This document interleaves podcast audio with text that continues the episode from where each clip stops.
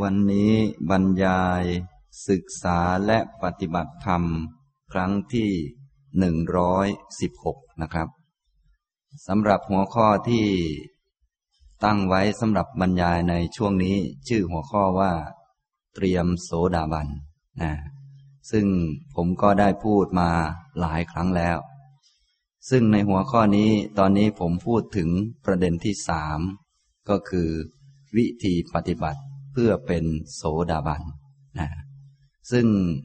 ในวิธีปฏิบัติเพื่อเป็นโสดาบันถ้าพูดแบบครอบคลุมกว้างๆเต็มที่แล้ว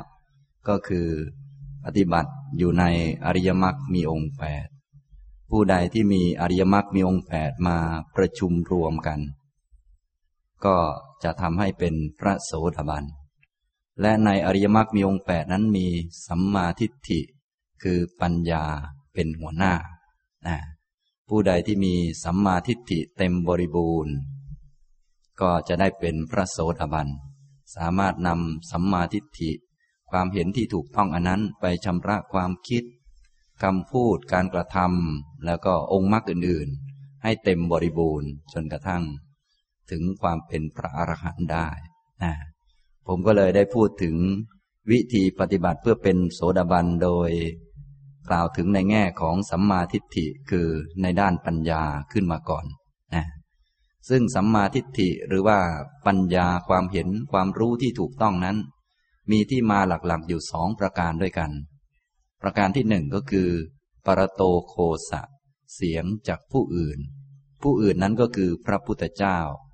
เนื่องจากพวกเรานั้น ไม่ได้บำเพ็ญมารมีมาเพื่อที่จะคิดค้นธรรมะได้ด้วยตัวเอง ต้องมีการฟังก่อนนะฟังพระพุทธเจ้า เสียงประกาศธรรมะ ของพระพุทธเจ้านั่นแหะถ้าเรามีโอกาสได้ฟังก็เป็นปัจจัยให้เกิดสัมมาทิฏฐิก่อให้เกิดปัญญานะนี่เป็นเหตุอันที่หนึ่งเหตุอันที่สองก็คือ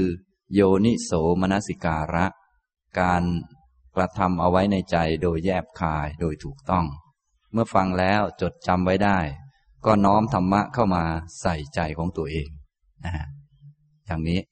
อันนี้เป็นเหตุให้เกิดสัมมาทิฏฐิ ทีนี้บางคนบางท่านถ้าอย่างในยุคพุทธกาลนั้น บางทีแค่ฟังธรรมะจากพระพุทธเจ้า ก็สามารถบรรลุธรรมได้เลย เนื่องจากว่าท่านมีสัมมาทิฏฐิที่บริบูรณ์นี่แหละ ก็คือ ท่านฟังธรรมะจากพระพุทธเจ้า แล้วก็ใส่ใจธรรมะที่ฟังนั้น ก็เกิดเป็นปัญญาเป็นสัมมาทิฏฐินะครับ ฉะนั้นก่อนที่จะบรรยายเรื่องต่อจากคราวที่แล้วก็จะกล่าวถึงวิธีการฟังธรรมะ ให้บรรลุนะที่พระพุทธองค์ทรงแสดงไว้ บุคคลบางคนนั้นน่ะ แม้ฟังสัตธรรมอยู่ ก็ไม่อาจจะบรรลุธรรมได้ แต่บางคนฟังอยู่ สามารถที่จะบรรลุธรรมได้ เขาต้องประกอบด้วยคุณสมบัติคุณธรรมอะไรอย่างไรบ้าง ท่านทั้งหลายจะได้พอรู้จักไว้นะแม้แต่การฟังเนี่ยก็ประมาทไม่ได้ เพราะบางคนนั้น ฟังก็บรรลุได้นั่นเอง เนื่องจากว่าตัวหัวหน้าขององค์มรรคเนี่ยคือสัมมาทิฏฐิ คนที่ฟังแล้วก็ใส่ใจธรรมะด้วยดีด้วยถูกต้องนั้น สามารถจะบรรลุในตอนนั้นได้เลย แต่ถ้าไม่อาจบรรลุได้ก็จะได้ปัญญาระดับใดระดับหนึ่ง ฉะนั้นท่านทั้งหลายจึงต้องตั้งใจฟังให้ดีนะครับ ผมจะอ่านพระสูตรที่เกี่ยวกับการฟังธรรมะให้ฟังก่อนนะในอังคุตรนิกายฉักการนิบาตอาวรนาตาสูตร ข้อ 86 พระผู้มีพระภาคตรัสว่า ภิกษุทั้งหลาย บุคคลประกอบด้วยธรรมหกประการ แม้ฟังสัตธรรมอยู่ ก็ไม่อาจ ก้าวลงสู่สัมมัตตนิยาม ในกุศลธรรมทั้งหลายได้ทำหกประการอะไรบ้าง คือหนึ่งเป็นผู้ประกอบด้วยความเป็นผู้มีกรรมเป็นเครื่องกั้นสองเป็นผู้ประกอบด้วยความเป็นผู้มีกิเลสเป็นเครื่องกั้นสามเป็นผู้ประกอบด้วยความเป็นผู้มีวิบากเป็นเครื่องกั้นสี่เป็นผู้ไม่มีศรัทธา ห้าเป็นผู้ไม่มีฉันทะหกเป็นผู้มีปัญญาสามภิกษุทั้งหลาย บุคคลประกอบด้วยธรรมหกประการนี้แล แม้ฟังสัตธรรมอยู่ ก็ไม่อาจก้าวลงสู่สัมมัตตนิยาม ในกุศลธรรมทั้งหลายได้ ภิกษุทั้งหลาย บุคคลประกอบด้วยธรรมหกประการ ฟังสัตธรรมอยู่ อาจก้าวลงสู่สัมมัตตนิยาม ในกุศลธรรมทั้งหลายได้ทำหกประการอะไรบ้าง คือหนึ่งเป็นผู้ไม่ประกอบด้วยความเป็นผู้มีกรรมเป็นเครื่องกั้นสองเป็นผู้ไม่ประกอบด้วยความเป็นผู้มีกิเลสเป็นเครื่องกั้นสามเป็นผู้ไม่ประกอบด้วยความเป็นผู้มีวิบากเป็นเครื่องกั้นสี่เป็นผู้มีศรัทธาห้าเป็นผู้มีฉันทะหก เป็นผู้มีปัญญา ภิกษุทั้งหลาย บุคคลประกอบด้วยธรรมหกประการนี้แล ฟังสัตธรรมอยู่ อาจก้าวลงสู่สัมมัตตนิยามในกุศลธรรมทั้งหลายได้ อาวรณตาสูตรที่สองจบนะครับ พระสูตรนี้ก็กล่าวถึง ผู้ที่ฟังพระสัทธรรมอยู่ ฟังธรรมะที่พระพุทธองค์แสดงไว้ สามารถที่จะ ก้าวลงสู่สัมมัตตนิยามก็คือความแน่นอนในกุศลธรรมทั้งหลายได้ ก้าวลงสู่อริยมรรคอย่างลงสู่หนทางได้ ในยุคพุทธกาลก็มีมาก เนื่องจากพระพุทธองค์เลือกคนที่จะแสดงนะส่วนยุคเรานี้ก็อาจจะมีบ้างแต่ก็น้อยลงมากนะต้องอาศัยการปฏิบัติการฝึกหัดเพิ่มเติมด้วยอะไรด้วย หรือบางท่านก็เห็นผิดคิดว่า การฟังธรรมนี้ยังไม่ได้ปฏิบัติก็เลยไม่สนใจฟังอย่างนี้เป็นต้น ก็ทำให้เสียโอกาสแห่งการมีปัญญา การที่จะได้เข้าใจธรรมะ การจะได้บรรลุธรรมะจากการฟังก็ลดลงไปเรื่อยๆนะฉะนั้นถ้าเรามีการฟังที่ถูกต้อง ก็อาจบรรลุธรรมได้ แม้ไม่บรรลุ ถ้าตั้งใจฟังก็ย่อมได้ปัญญาเพิ่มขึ้นเพิ่มขึ้นอย่างนี้นะครับ ในพระสูตรที่ผมอ่านให้ฟังเมื่อกี้นี้ อาวรณตาสูตร พระพุทธองค์ทรงแสดง บุคคลประกอบด้วยธรรมหกประการ แม้ฟังสัตธรรมอยู่ ก็ไม่อาจก้าวลงสู่สัมมัตตนิยาม ในกุศลธรรมทั้งหลายได้ ผู้ที่มีธรรมะหกประการเหล่านี้ที่จะพูดต่อไปนี้ แม้ฟังสัตธรรม ฟังธรรมะที่พระองค์ประกาศ ฟังเรื่องอริยสัจสี่อริยมรรคมีองค์แปดเป็นต้นอยู่ ก็ไม่อาจจะก้าวลงสู่สัมมัตตนิยาม คือความแน่นอน ความเป็นพระโสดาบันได้ ธรรมะหกประการนั้นมีอะไรบ้าง อันที่หนึ่งคือ เป็นผู้ประกอบด้วยความเป็นผู้มีกรรมเป็นเครื่องกั้น บางคนเขามีกรรมเป็นเครื่องกั้น คนเหล่านี้ก็คือ คนที่ทำอนันตริยกรรม ถ้าพวกท่านไม่ได้ทำอนันตริยกรรมก็ยังมีโอกาสอยู่ ที่ฟังแล้วก็สามารถมีปัญญามีดวงตา จนบรรลุธรรมก็ได้นะพวกเราหลังๆมานี้มักเข้าใจผิดคิดว่า ฟังธรรมเนี่ยยังไม่ใช่การปฏิบัติ แต่ที่จริงการฟังธรรมก็เป็นการปฏิบัติอย่างหนึ่งนะเพราะว่าการปฏิบัติธรรมเราปฏิบัติอยู่ในอริยมรรคมีองค์แปดนะมีสัมมาทิฏฐิเป็นหัวหน้า การฟังธรรมก็เป็นส่วนหนึ่งของการปฏิบัติ การทำสมาธิการเดินจงกรมก็เป็นส่วนหนึ่ง และองค์มรรคอื่นก็เป็น อย่างละส่วนอย่างละส่วนไปเอามาประชุมรวมกัน อย่างนี้นะครับ นี้บุคคลผู้ประกอบด้วยธรรมหกประการ แม้ฟังสัตธรรมอยู่ ก็ไม่อาจก้าวลงสู่สัมมัตตนิยาม ในกุศลธรรมทั้งหลายได้ ข้อที่หนึ่งคือ เป็นผู้ประกอบด้วยความเป็นผู้มีกรรมเป็นเครื่องกั้น อันที่หนึ่งคือ คนที่มีกรรมเป็นเครื่องกั้น กรรมที่จะกั้นมรรคผลนิพพานก็คือ อนันตริยกรรมห้าฆ่ามารดาฆ่าบิดาฆ่าพระอรหันต์ทำร้ายพระพุทธเจ้าจนถึงให้พระโลหิตนั้นห่อขึ้น แล้วก็ทำสังฆเพศถ้าคนทำอนันตริยกรรมอย่างนี้ ก็ฟังธรรมอย่างไรก็ไม่มีทางบรรลุในชาตินั้น เพราะกรรมเป็นเครื่องกั้นสองเป็นผู้ประกอบด้วยความเป็นผู้มีกิเลสเป็นเครื่องกั้น กิเลส ที่เป็นเครื่องกั้นก็คือ นิยตะมิจฉาทิฏฐิ ความเห็นผิดขั้นรุนแรง เห็นว่า กรรมดีกรรมชั่วไม่มีผลทำไปก็ไม่เป็นบุญไม่เป็นบาปนะ อะไรพวกนี้ไม่ต้องมีเหตุไม่ต้องมีปัจจัยอะไรต่างๆ ฉะนั้นพวกที่ยึดถือผิด ยึดถือมั่นคงเห็นผิดแรงๆเนี่ย ฟังธรรมะอย่างไรก็จะไม่ได้บรรลุ ส่วนคนที่ยังมีกิเลสอื่นๆ เช่นยังมีราคะ มีโทสะมีโมหะ หรือยังมีอิจฉามัจจริยะเป็นต้น มาฟังธรรมก็อย่าประมาท เพราะว่ามีโอกาสบรรลุธรรมได้ ถือถึงแม้ไม่ถึงกับบรรลุอย่างน้อยก็จะได้ปัญญา เพิ่มขึ้นเพิ่มขึ้นนะฮะเพราะกิเลสที่เป็นเครื่องกั้นของการบรรลุธรรมนั้น คือทิฏฐิ นิยตามิจฉาทิฏฐิ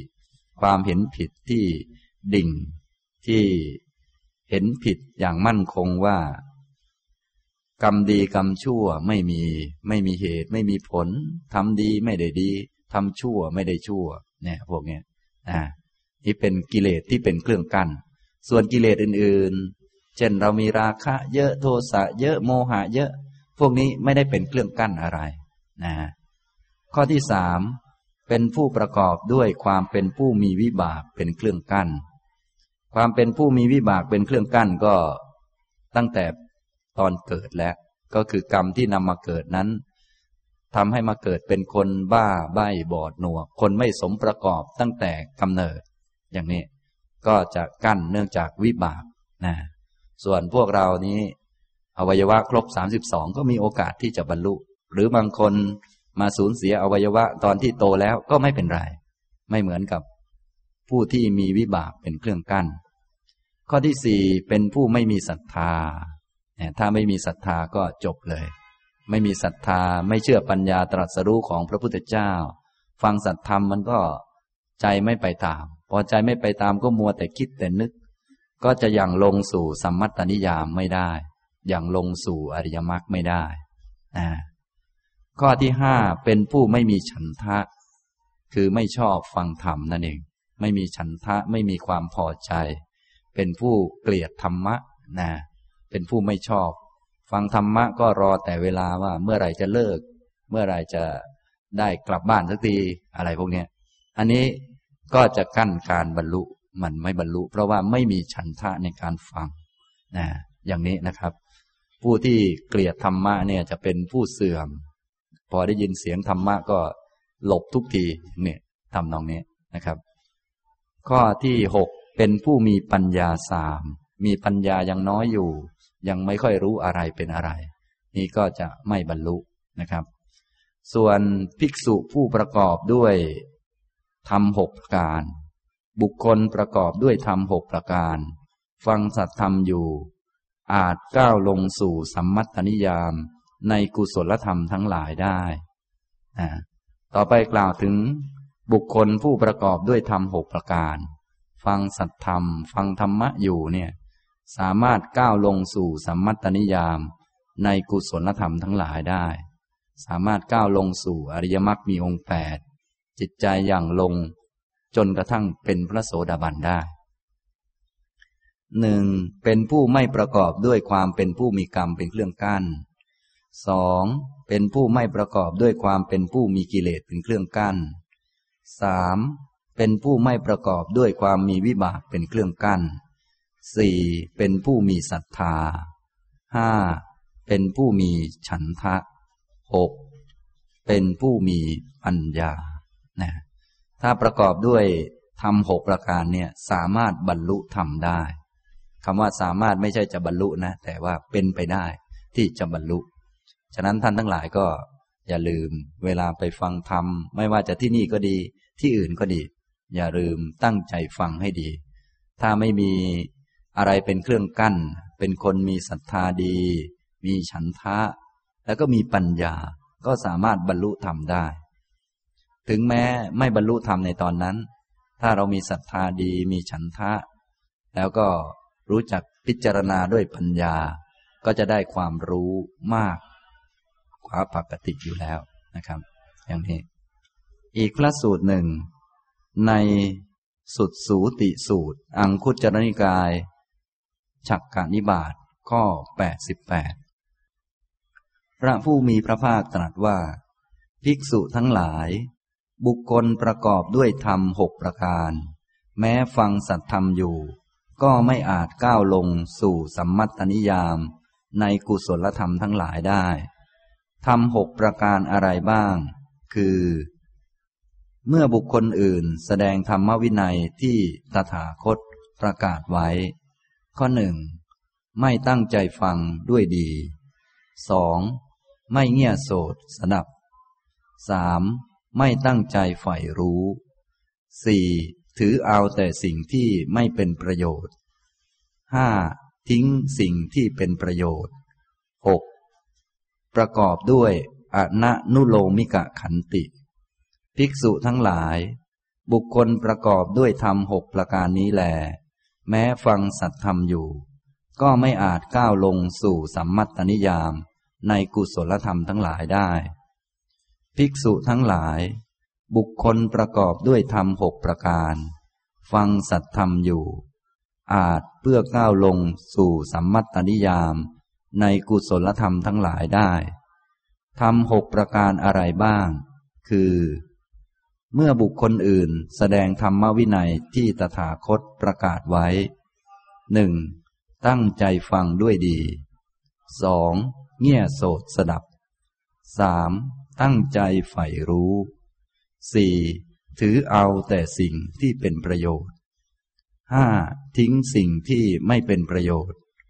หกประกอบด้วยอนุโลมิกะขันติ ภิกษุทั้งหลาย บุคคลประกอบด้วยธรรมหกประการนี้แล ฟังสัตธรรมอยู่ อาจก้าวลงสู่สัมมัตตนิยามในกุศลธรรมทั้งหลายได้นะครับ นี่ก็กล่าวถึงบุคคลประกอบด้วยธรรมหกประการ ที่แม้ฟังพระสัทธรรมอยู่ ก็ไม่อาจที่จะก้าวลงสู่สัมมัตตนิยาม ไม่อาจจะก้าวลงสู่อริยมรรคไม่อาจจะเป็นพระโสดาบันเป็นต้นได้ ก็หกประการมีอะไรบ้าง ก็คือเมื่อคนอื่นเขาแสดงธรรมะที่พระพุทธเจ้าประกาศเอาไว้ อย่างผมมาแสดงธรรมเป็นต้นนะข้อที่หนึ่งไม่ตั้งใจฟังด้วยดีนะไม่ตั้งใจที่จะฟังก็นั่งไปงั้นแหละ นั่งหลับไปบ้างอะไรไปบ้าง อะไรพวกเนี้ยนะข้อที่สองไม่เงี่ยโสดสดับ ข้อที่สามไม่ตั้งใจใฝ่รู้ สี่ถือเอาแต่สิ่งที่ไม่เป็นประโยชน์ห้าทิ้งสิ่งที่เป็นประโยชน์ ฉะนั้นบางท่านที่ฟังธรรมแล้วไม่ค่อยรู้เรื่องไม่ค่อยเข้าใจ ก็ต้องบางทีต้องมาดูตัวเอง ที่ฟังฟังอยู่เนี่ยฟังอย่างไรบ้าง เพราะว่าบางทีแล้ว เราฟังไม่ค่อยตั้งใจนะแทนที่จะได้ปัญญาก็ไม่ค่อยได้ แต่ถ้าตั้งใจฟังด้วยดี เงี่ยโสดก็คือเงี่ยหูลงฟัง ตัดทิ้งเรื่องอื่นๆ ทิ้งไปหมดในระหว่างนั้น เพราะว่าโอกาสที่จะได้ฟังธรรมะก็ไม่มากนัก บางท่านนี้วันหนึ่ง ได้ฟังธรรมก็ไม่ถึงชั่วโมงด้วยซ้ำไปนะฉะนั้นถ้าถือโอกาสช่วงนี้คล้ายๆกับทิ้งเรื่องอื่นให้หมด ปัญญาก็จะมีโอกาสเกิดได้มาก และสามารถที่จะบรรลุธรรมได้ด้วย อย่างนี้นะอันนี้ บุคคลประกอบด้วยธรรมหกประการ แม้ฟังสัตธรรมอยู่ ก็ไม่อาจที่จะบรรลุได้ก็คือ ไม่ตั้งใจฟังด้วยดี ไม่เงี่ยโสดสดับ ไม่ตั้งใจใฝ่รู้ ถือเอาแต่สิ่งที่ไม่เป็นประโยชน์ ทิ้งสิ่งที่เป็นประโยชน์นะบางท่านฟังธรรมมาฟังก็มาถือเอาสิ่งที่ไม่เป็นประโยชน์ต่างๆนะรำคาญคนข้างๆบ้าง จับผิดคนนั้นบ้างคนนี้บ้าง อันนี้ก็นับว่าเสียหายมากนะ อันที่เป็นประโยชน์ไม่เอา อย่างนี้ทำนองนี้นะครับ แล้วก็ข้อที่หกก็คือ ประกอบด้วยอนนุโลมิกะขันติ อันนี้ก็คือ เป็นคนไม่ยอมรับหลักสัจธรรม ไม่ยอมรับความจริงนะเป็นผู้ที่มีปัญหากับสิ่งต่างๆ ที่ไม่แน่ไม่นอน เป็นทุกข์บังคับควบคุมไม่ได้ ก็มีปัญหากับคนโน้น มีปัญหากับคนนี้ หงุดหงิดรำคาญง่ายต่างๆ เนี่ย อย่างนี้ ฟังสัตธรรมอยู่ก็ไม่อาจก้าวลงสู่สัมมัตตนิยามได้ ส่วนบุคคลประกอบด้วยธรรมหกประการ ฟังสัตธรรมอยู่ อาจเพื่อก้าวลงสู่สัมมัตตนิยามในกุศลธรรมทั้งหลายได้ทำหกประการอะไรบ้าง คือ เมื่อบุคคลอื่นแสดงธรรมวินัยที่ตถาคตประกาศไว้ ข้อหนึ่ง ตั้งใจฟังด้วยดี นี่ข้อที่หนึ่งนะตั้งใจฟังด้วยดีสองเงี่ยโสดสดับนะสามตั้งใจใฝ่รู้สี่ถือเอาแต่สิ่งที่เป็นประโยชน์ห้าทิ้งสิ่งที่ไม่เป็นประโยชน์เนี่ยอย่างนี้อันไหนที่มีประโยชน์เราก็ถือไปนะเพราะว่ามาที่ใดที่หนึ่ง จะให้มีแต่ประโยชน์ มีแต่ของดีทั้งหมดนี้มันเป็นไปไม่ได้ ก็เป็นผู้ที่ ตั้งใจที่จะถือเอาแต่สิ่งที่ไม่เป็นประโยชน์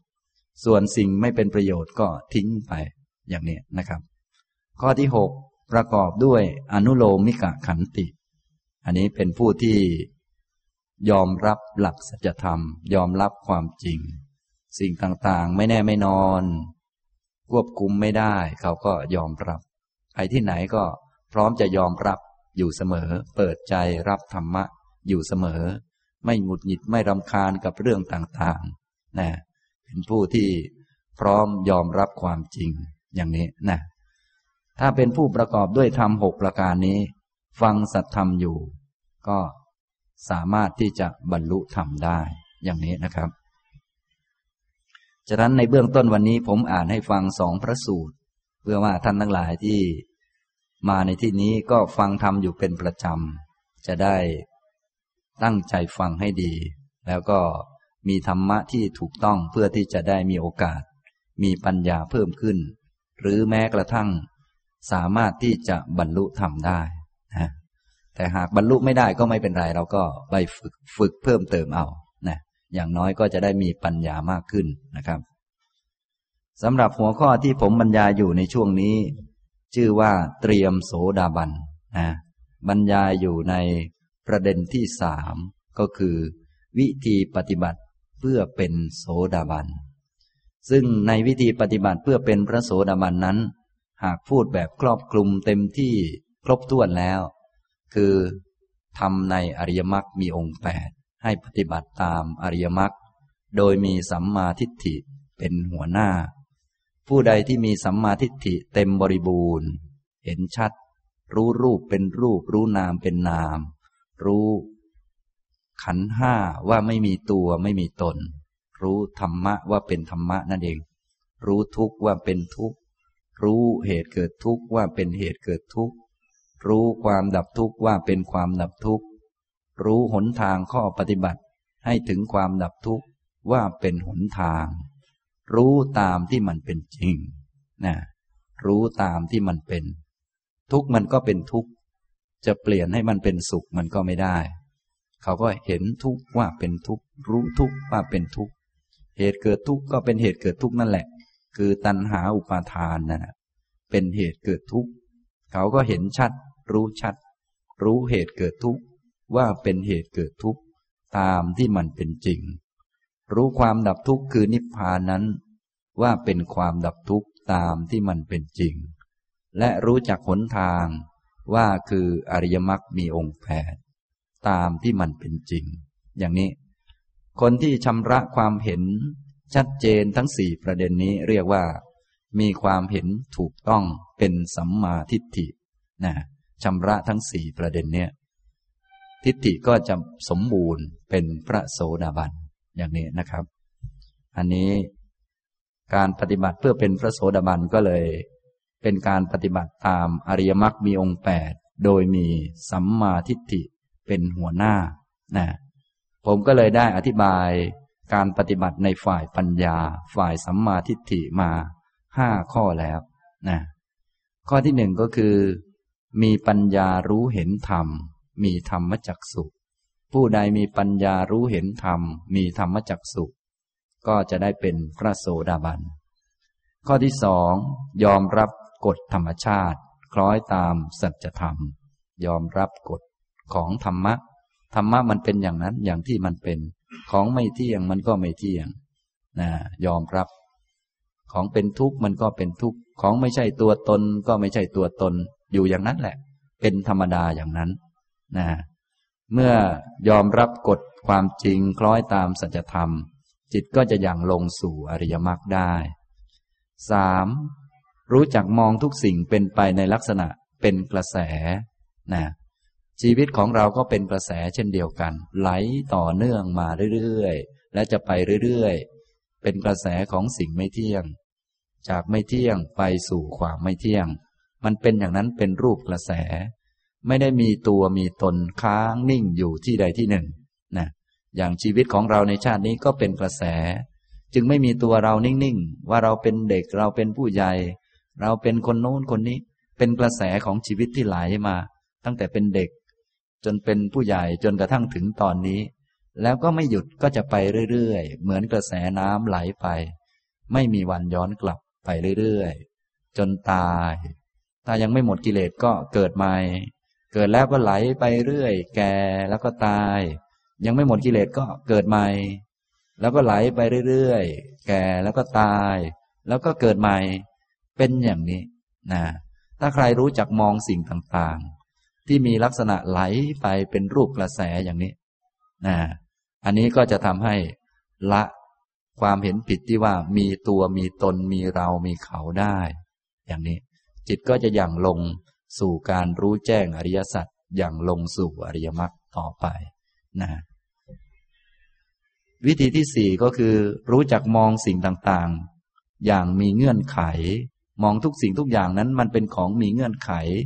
มีเหตุมีปัจจัย ไม่ได้มีพระเจ้า หรือใครเป็นคนสร้าง มีเงื่อนไขมีเหตุปัจจัยนั่นเอง เป็นผู้สร้าง เมื่อสิ่งนี้มีสิ่งนี้จึงมี เพราะความเกิดขึ้นของสิ่งนี้สิ่งนี้จึงเกิดขึ้น เมื่อสิ่งนี้ไม่มีสิ่งนี้ก็ไม่มี เพราะการดับไปของสิ่งนี้สิ่งนี้จึงดับไป อันนี้ก็เป็นหลักการย่อๆ เราก็เติมคำว่าสิ่งนี้สิ่งนี้เข้ามาบ่อยๆ พิจารณา ไม่ว่าจะเป็นเรื่องอะไรทั้งนั้น ก็ล้วนเป็นไปตามเงื่อนไข ตามเหตุตามปัจจัย ถ้าเป็นคนรู้จักมอง สิ่งต่างๆ เป็นไปอย่างมีเงื่อนไข พอมีปัญญามากขึ้นก็มองเป็นรูปกระแส ยอมรับสัจธรรมอย่างลง สู่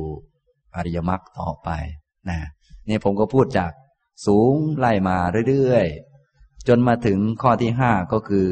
รู้จักมอง แยกแยะองค์ประกอบ และมองให้เห็นข้อเท็จจริงของแต่ละองค์ประกอบนะ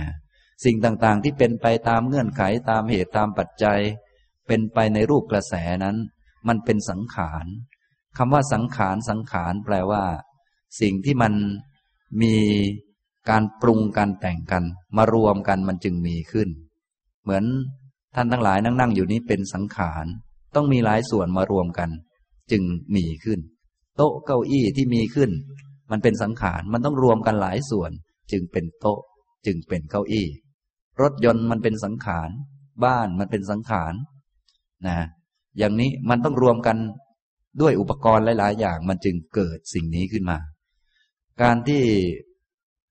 เรารู้จักมองแบบแยกแยะองค์ประกอบ ว่าองค์ประกอบมันมีอะไรบ้าง ก็จะทำให้ไม่เข้าใจผิด ไม่นึกว่ามีตนมีของตน ไม่นึกว่ามีสิ่งนั้นจริง ๆ ไม่ได้นึกว่ามีคนจริง ๆ ไม่นึกว่ามีสัตว์ มีผู้หญิงผู้ชายจริง ๆ เพราะผู้หญิงก็เกิดจากองค์ประกอบหลายอย่าง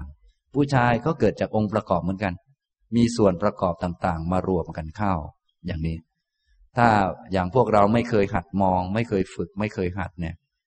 มองปุ๊บก็เป็นคนเลย เป็นหญิงเป็นชาย มันติดสมมุติติดบัญญัติอยู่ อย่างนี้นะ ก็ต้องรู้จักมองแยกแยะองค์ประกอบ เริ่มตั้งแต่มองแยกแยะย่อยๆก่อน อย่างน้อยให้มองแยกเป็นสองส่วน คือรูปธรรม นามธรรม หรือกายกับจิตนะต่อมาก็ได้กล่าวถึงวิธีมองแยกแยะเป็นห้าส่วนเป็นขันห้าเป็นกลุ่มห้ากลุ่มกองห้ากอง รูปขัน เวทนาขัน สัญญาขัน สังขารขันวิญญาณขัน เห็นใครเห็นอะไร หรือว่ามองดูตัวเองแล้ว ก็แยกออกมา เส้นผมนี่ เป็นกองไหน เส้นผมนี่เป็นกองรูป รูปขัน ไม่ใช่เรา ขนนี่เป็นกองไหน เป็นกองรูปนะเข้าห้องน้ำถ่ายอุจจาระปัสสาวะ อย่างนี้อุจจาระนี้เป็นกองไหน เป็นกองรูปเป็นรูปขันอย่างนี้ ถ้าหัดทำบ่อยๆ เนี่ย หัดแยกแยะบ่อยๆ ปัญญาก็จะมีขึ้น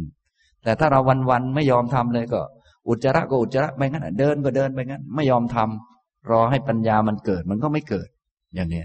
ฉะนั้นจึงต้องหัดแยกแยะองค์ประกอบ พอหัดแยกแยะองค์ประกอบได้แล้ว ก็รู้ว่า แต่ละองค์ประกอบนั้น ล้วนมีลักษณะสามัญของมันก็คือ มันเป็นของไม่เที่ยงเป็นทุกข์ไม่ใช่ตัวตน อย่างนี้ หัดบ่อยๆทำบ่อยๆ ไม่นานก็จะมีปัญญา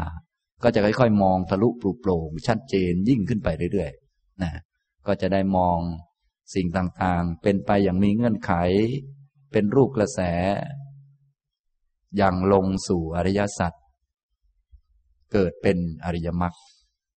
ต่อไปอย่างนี้นะครับ อันนี้ทีนี้พวกเราโดยมากเนี่ย ก็ไม่ค่อยได้มองกันก็เลย ไม่ค่อยเห็นนะครับ ฉะนั้นอย่าลืมพากันฝึกในด้านปัญญา นี้ในคราวที่แล้วผมก็พูดมาถึง วิธีฝึกปัญญาในประเด็นที่ห้านี่แหละ ก็คือ การมองแบบแยกแยะองค์ประกอบ แยกแยะเป็นรูปเป็นนาม เป็นขันห้าและต่อมาในคราวที่แล้วก็ได้อธิบาย การมองแยกแยะในแง่มุมอื่น เช่นมองแบบอายตนะนะร่างกายของเราที่นั่งนั่งอยู่นี้ก็ประกอบไปด้วย ตา หู จมูก ลิ้น กายและใจ ธาตุทั้งสี่เหมือนก้อนดินมาปั้น ปั้นปั้นปั้นเป็นรูปคน มีหัว มีแขนสองข้าง มีขา แล้วก็เอาตามาแปะไว้ ตรงลูกตาเนี่ย ก็เป็นส่วนหนึ่ง หัดแยกแยะดู นี่ตาเป็นส่วนหนึ่ง หูเป็นส่วนหนึ่ง จมูกเป็นส่วนหนึ่ง ลิ้นเป็นส่วนหนึ่ง กายเป็นส่วนหนึ่ง รูป เสียง กลิ่น รส โผฏฐพะธรรมารมก็เป็นคนละอย่างคนละอย่างกันนะและถ้ารู้จักพิจารณาในแง่แบบอายตนะนี้ ก็จะเชื่อมโยงไปสู่หมวดธรรมอื่นๆได้มาก เนื่องจากว่าอายตนะก็คือที่ต่อของธรรมะ ที่มันเชื่อมไปเรื่อยๆ โลกดูเหมือนจะมีเรื่องนั้นเรื่องนี้เยอะแยะมากมายไม่สิ้นสุด แต่ว่าแท้ที่จริงเป็นเพราะมีตา จึงมีโลกทางตา ถ้าไม่มีตาก็จะไม่เห็นสีสันสวยงามอย่างนู้นอย่างนี้ สีแดงสีเขียวอะไรต่างๆ ก็ไม่เห็น จึงไม่มีโลกอะไรพวกนี้ขึ้นมา ฉะนั้นที่มีลูกลวดลายสวยงามอะไรต่อมีอะไรต่างๆ นี้ ก็เป็นเพราะมีตานั่นแหละตาจึงเป็นอายตนะเป็นที่ต่อของโลกให้ยืดยาวออกไปเรื่อยๆนะอย่างนี้หลายคนจึง นิยมใช้ตาไปดูนั่นดูนี่อะไรต่อมีอะไรต่างๆ ของสวยของงาม จริง ๆ แล้วถ้าไม่มีตาสักอย่างหนึ่ง อันอื่นจะมีไหมครับ ไม่มีอ่าหูก็คล้ายกัน หลายท่านก็ใช้หูเป็นอาจตนะต่อเรื่องอื่นๆเข้ามา เสียงเพราะไม่เพราะเสียงเบสเสียงกรองเสียงโน่นเสียงนี่ โอ้ยลำบากนะยืดยาวไปเรื่อยๆ เกิดเป็นวัฏฏะสงสารหมุนวนไปนะ เรื่องกลิ่นก็เหมือนกัน หลายท่านชอบน้ำหอมก็นั่นแหละ ดมไปเรื่อย หอมโน่นหอมนี่ ดมไปดมมาอยู่นั่นแหละนะถ้าไม่มีจมูกสักอย่างหนึ่งนี่นะคานประสาทหายไป ทุกอย่างก็ไม่มีอะไรนะคานะก็เลยเป็นอายตนะ ในความหมายที่ว่ามันเป็นเครื่องต่อของธรรมะอื่น ๆ ให้ยืดยาวออกไป จิวหาลิ้นนี่ก็เหมือนกันนะ วกเรายุคหลังๆ นี่ก็ติดข้องกับการกินกันมาก แม้แต่ในรายการทีวีนี่ มีเยอะไหมครับเนี่ย โอ้โห กว่าจะได้กินแต่ละทีนี่นะ ไม่รู้ผัดโน่นผัดนี่ หมักโน่นหมักนี่ต้องอย่างโน่นอย่างนี้กี่เดือนกี่ปีก็ว่าไป โอ้โหลำบากลำบนมาก แต่ที่จริงแล้วถ้าไม่มีลิ้นสักอย่างเดียว อันอื่นก็ไม่ได้มีอะไร อย่างนี้ ฉะนั้นถ้าไม่รู้จักสิ่งเหล่านี้แยกแยกออกมา ก็จะยึดลิ้นนี่ว่าเป็นตัวตนเป็นของตน เป็นเราพอเป็นเราก็เราได้ชิม เราได้ริมรสอร่อย เราได้กินอันโน้นเราได้กินอันนี้ เราได้กินอะไรที่มีค่ามากมาย อย่างนี้จนหลงลืมความจริงไปแต่ที่จริง แม้แต่ลิ้นเป็นตัวเราไหมครับ ไม่เป็น ฉะนั้นเอาลิ้นไปลิ้มอันโน้นอันนี้ จะเป็นเราได้กินไหม เราได้ริมไหม ไม่เป็น อย่างนี้นะ คนจึงหลงกันมากก็เพราะอย่างนี้ไม่รู้จักแยกแยะองค์ประกอบออกมา พอไม่แยกแยะ ก็เห็นเป็นคนไปเลย เห็นเป็นเราไปเลย บางทีไปอิจฉาชาวบ้านเขาอีก ว่าโอ้ยเธอได้กินดีเนาะได้กินอร่อย อย่างโน้นอย่างนี้ฉันอยากกินบ้าง อะไรก็ไปเรื่อยเลย อย่างนี้ นะทำนองนี้ แบบที่พวกเราเป็นอยู่นั่นเองก็วุ่นวาย อย่างนี้นะครับ ฉะนั้น ต้องหัดเจริญปัญญา ไม่อย่างนั้นแล้ว เราก็จะหลงผิดอย่างนี้ไปตลอดนะท้ายที่สุดแต่ละคนก็จะไม่ได้อะไรไปนะ ไม่ได้อาหารไปไม่ได้นู่น ไม่ได้นี่ไป และอย่างที่กล่าวบ่อยๆ ก็คือ อาหารแม้จะมีมากมาย เต็มโลกเนี่ย เวลาเรากินจริง ๆ เราก็กินได้จานเดียวเท่านั้นแหละ กินแค่พออิ่มท้องเท่านั้นเอง แต่บางคนรู้สึกว่าจะวุ่นวายแล้วเกิดกับเรื่องพวกนี้นะ อย่างนี้ กระทั่งบางทีตลาดทั้งตลาดเนี่ยหา ที่กินไม่ได้เลยเขาว่าอย่างนั้นนะเนี่ยอย่างนี้เป็นต้น นี้ก็นับว่ามีความลำบากมาก เพราะพากันเห็นผิดนั่นเองนะครับ ต่อไปก็ด้านทางใจมนายตนะ ใจก็รับรู้ธรรมารมณ์ต่าง ๆ อย่างนี้นะครับ ในคราวที่แล้วผมก็เลยได้อ่านพระสูตรที่พระพุทธองค์ได้ทรงแสดงเกี่ยวกับ ธรรมะสามสิบประการที่ ไม่ใช่ของเธอทั้งหลาย ก็คือตาเนี่ยไม่ใช่ของเธอทั้งหลาย เธอทั้งหลายจงละ ตานั้นเสีย ตาที่เธอทั้งหลายละได้แล้วก็จะเป็นไปเพื่อประโยชน์เกื้อกูลเพื่อความสุขนะถ้าละความเห็นผิดและความยึดมั่นถือมั่นในตาได้ ก็จะเป็นไปเพื่อประโยชน์ก็คือได้ใช้ตาให้เป็นประโยชน์ เอามาเป็นเครื่องใช้ ใช้อ่านหนังสือ ใช้พิจารณา ธรรมะอะไรต่อมีอะไรต่างๆได้ ถ้าเห็นผิดว่าตาเป็นเราเป็นของเราแล้ว ก็จะวุ่นแต่ปลนเปลือตนอยู่ โดยอาศัยตา จนหลายท่านตาจะพังอยู่แล้ว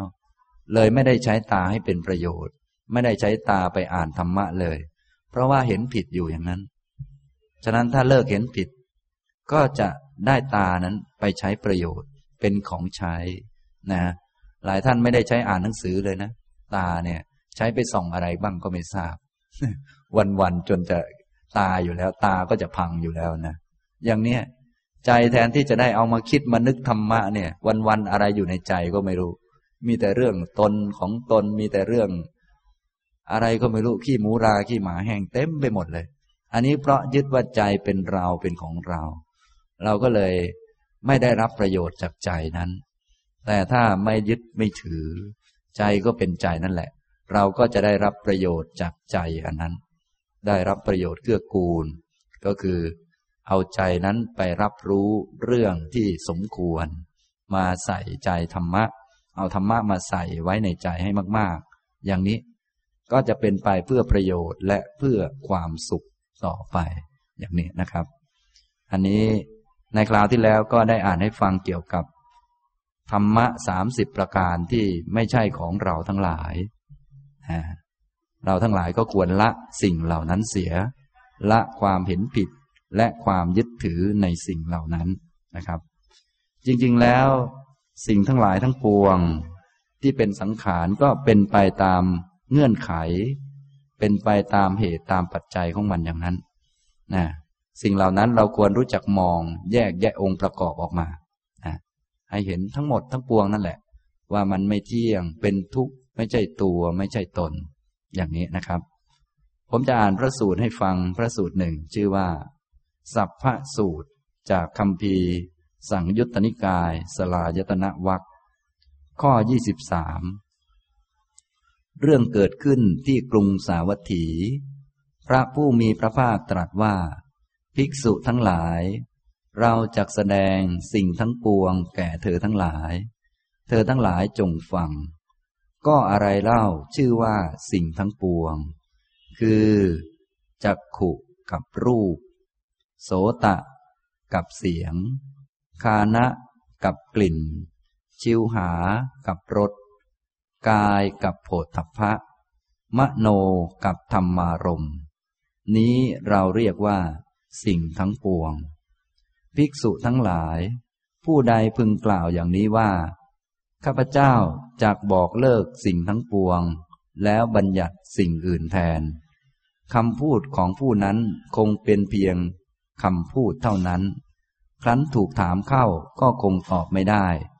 และถึงความลำบากอย่างยิ่ง ข้อนั้นเพราะเหตุไร เพราะเขาถูกถามในสิ่ง อันมิใช่วิสัย สัพพะสูตรที่หนึ่งจบนะอันนี้กล่าวถึงสิ่งทั้งปวง สิ่งทั้งหมดนะสิ่งทั้งหมดในโลกเนี่ยนะเราจะรู้ทั้งหมดได้ยังไงในโลกนี้ หลายท่านก็งงอยู่ แค่เรียนวิชาเดียว เช่น ผมเรียนวิศวกรรมไฟฟ้าก็ปวดหัวจะแย่แล้วนะบางท่านก็เรียนเรื่องธุรกิจก็ โอ้โห ความรู้ก็เยอะแยะไปหมด มีความรู้โน่นรู้นี่เยอะแยะมากมายในโลกทำอย่างไรจะเรียนหมดนะถ้าเรียนอย่างนั้นก็คงเรียนไม่หมด เพราะว่าอันนั้นเป็นแค่การหลงไปกับโลกเท่านั้นเอง หลงไปกับสิ่งทั้งปวงเท่านั้น ถ้าเรารู้จากสิ่งทั้งปวงตามที่มันเป็นจริง ก็จะรู้จบทั้งโลกได้ พระพุทธองค์ก็เลยตรัสถึงสิ่งทั้งปวง สิ่งทั้งหมดเลย ทั้งสากลจักรวาลเนี่ย สิ่งทั้งปวงเนี่ยนะเราจะแสดงสิ่งทั้งปวง แก่เธอทั้งหลาย เธอทั้งหลายจงฟังนะให้พวกเราฟังให้ดี แล้วก็ไปรู้สิ่งทั้งปวงเหล่านี้ รู้ให้มันเห็นชัด รู้จัก แล้วก็จะรู้ทั้งหมด ทั้งโลกครอบจักรวาลทั้งหมดเลยนะเพราะถ้าไปรู้แบบชาวโลกเขารู้สึกวันๆเนี่ยนะ แค่อ่านข่าวหนังสือพิมพ์นี่นะมีตั้งหลายฉบับไม่รู้จะอ่านฉบับไหนบ้างนะวุ่นไปหมดแล้วนะอย่างนี้นะครับ อะไรเล่าชื่อว่าสิ่งทั้งปวง ก็คือ ตากับรูปจักขุกับรูปเนี่ย ถ้ารู้จักตาว่ามันไม่ใช่ตัวเรานะ เป็นตา กับรูปภายนอกเนี่ยก็ล้วนเป็นของไม่เที่ยง ไม่ใช่เราไม่ใช่ของเรา ถ้ารู้มันก็ไม่มีปัญหาอะไร มันก็จบแล้วสิ่งทั้งปวงเนี่ยแต่ถ้าไม่รู้จักอันนี้ ไม่รู้จักตาว่ามันไม่ใช่ของเรา ก็จะเอาตาเนี่ยไปทำอะไรก็ไม่รู้ ไปเห็นนู่นเห็นนี่ ถ้าไม่รู้จักรูปว่ามันเป็นของไม่เที่ยง ไม่แน่ไม่นอนซะแล้ว ก็จะสร้างรูปอะไรก็ไม่วุ่นขึ้นมาเรื่อย อยู่ในโลกของความคิดวุ่นวาย ซึ่งดูเหมือนมีมากมายแต่ว่าไม่ได้มีมากเลย มีแค่ ตากับรูปเท่านั้นเอง นี่แหละคือสิ่งทั้งปวงนะครับ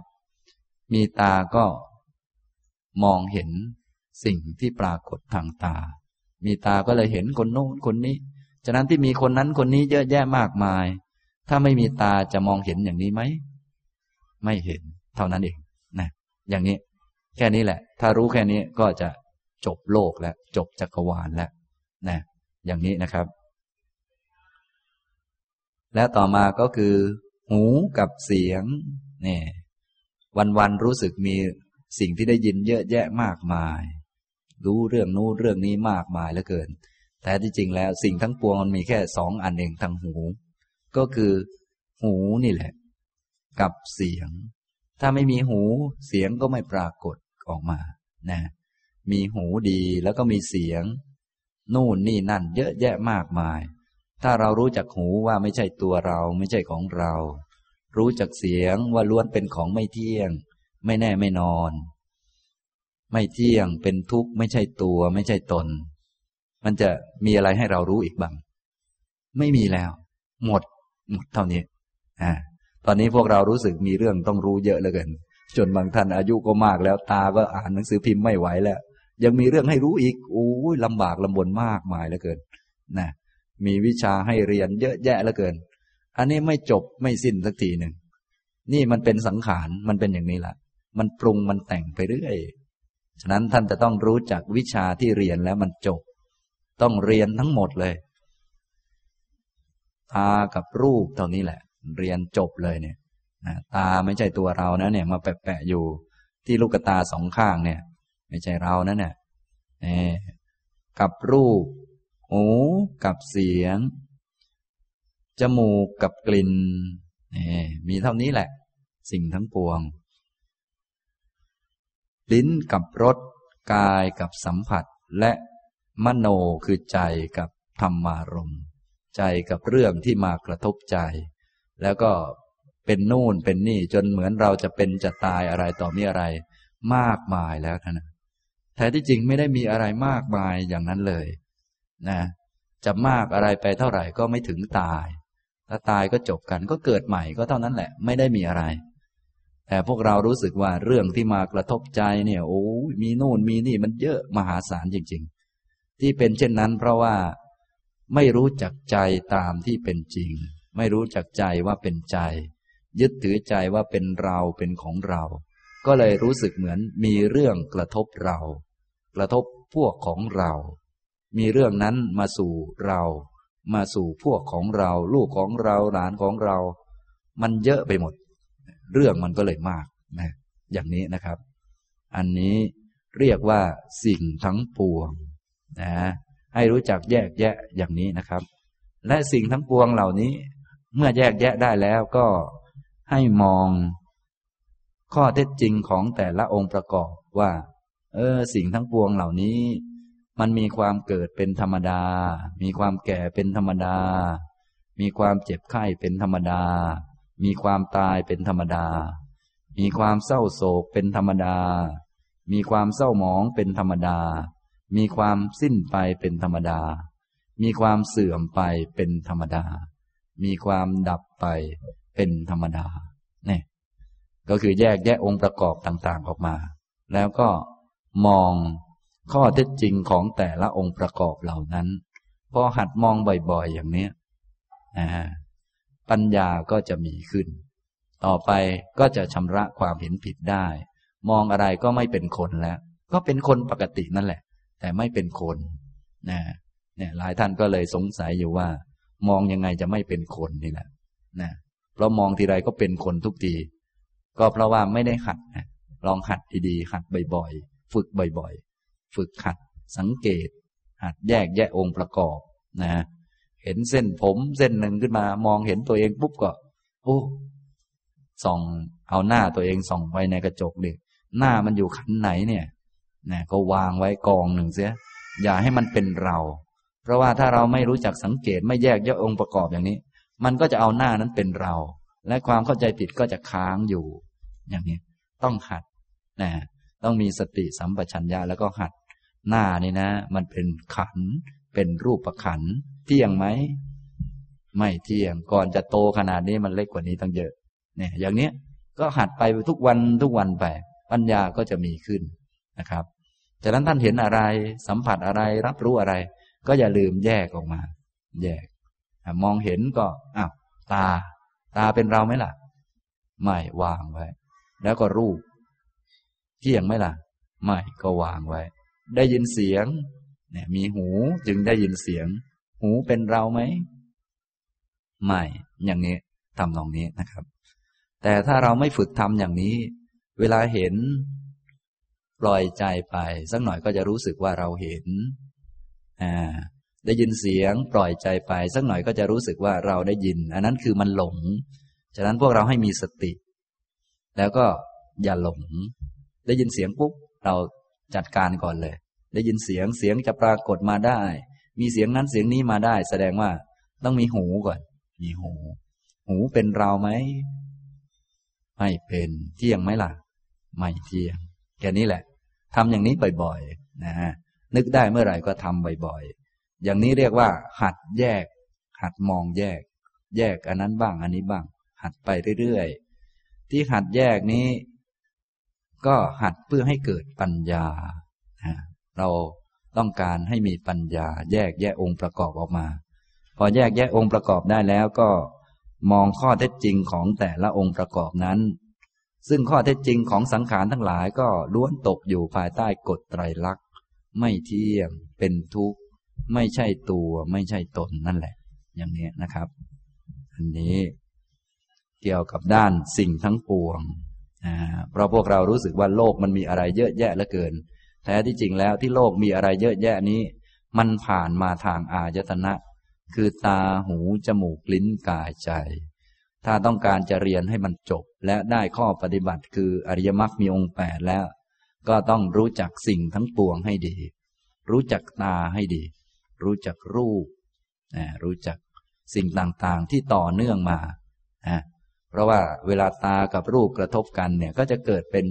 จักขุวิญญาณ การมองเห็น การประชุมกันของตา ของรูปของจักขุวิญญาณก็เป็นโลกทางตา เรียกว่าจักขุสัมผัส อย่างตอนนี้ท่านทั้งหลายก็มีโลกทางตาอ่ามีโลกทางตา มีคนอะไรหลากหลาย จริงๆมีคนไหมครับเนี่ย ขนาดเรายังไม่ไม่เป็นคนเลย คนข้างๆจะเป็นคนไหมครับนี่ เอาง่าย ๆ กันจะจะอย่างนี้แหละ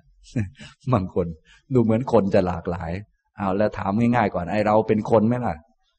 ขนาดเรานั่งๆอยู่นี้ยังไม่เป็นคนเลยคนอื่นจะเป็นคนได้ยังไงล่ะ ก็คนก็เป็นสมมุตินะเป็นสมมุติเป็นชั่วคราวทำไมจึงเป็นชั่วคราวก็ลองกระจายออกไปดู เราเป็นคนทุกชาติไหมก็เป็นคนเฉพาะชาตินี้ที่เกิดมา เดี๋ยวสักหน่อยตายไปจะเป็นคนอีกหรือไม่ เนี่ยก็เห็นชัดแล้วว่าไม่เป็นคน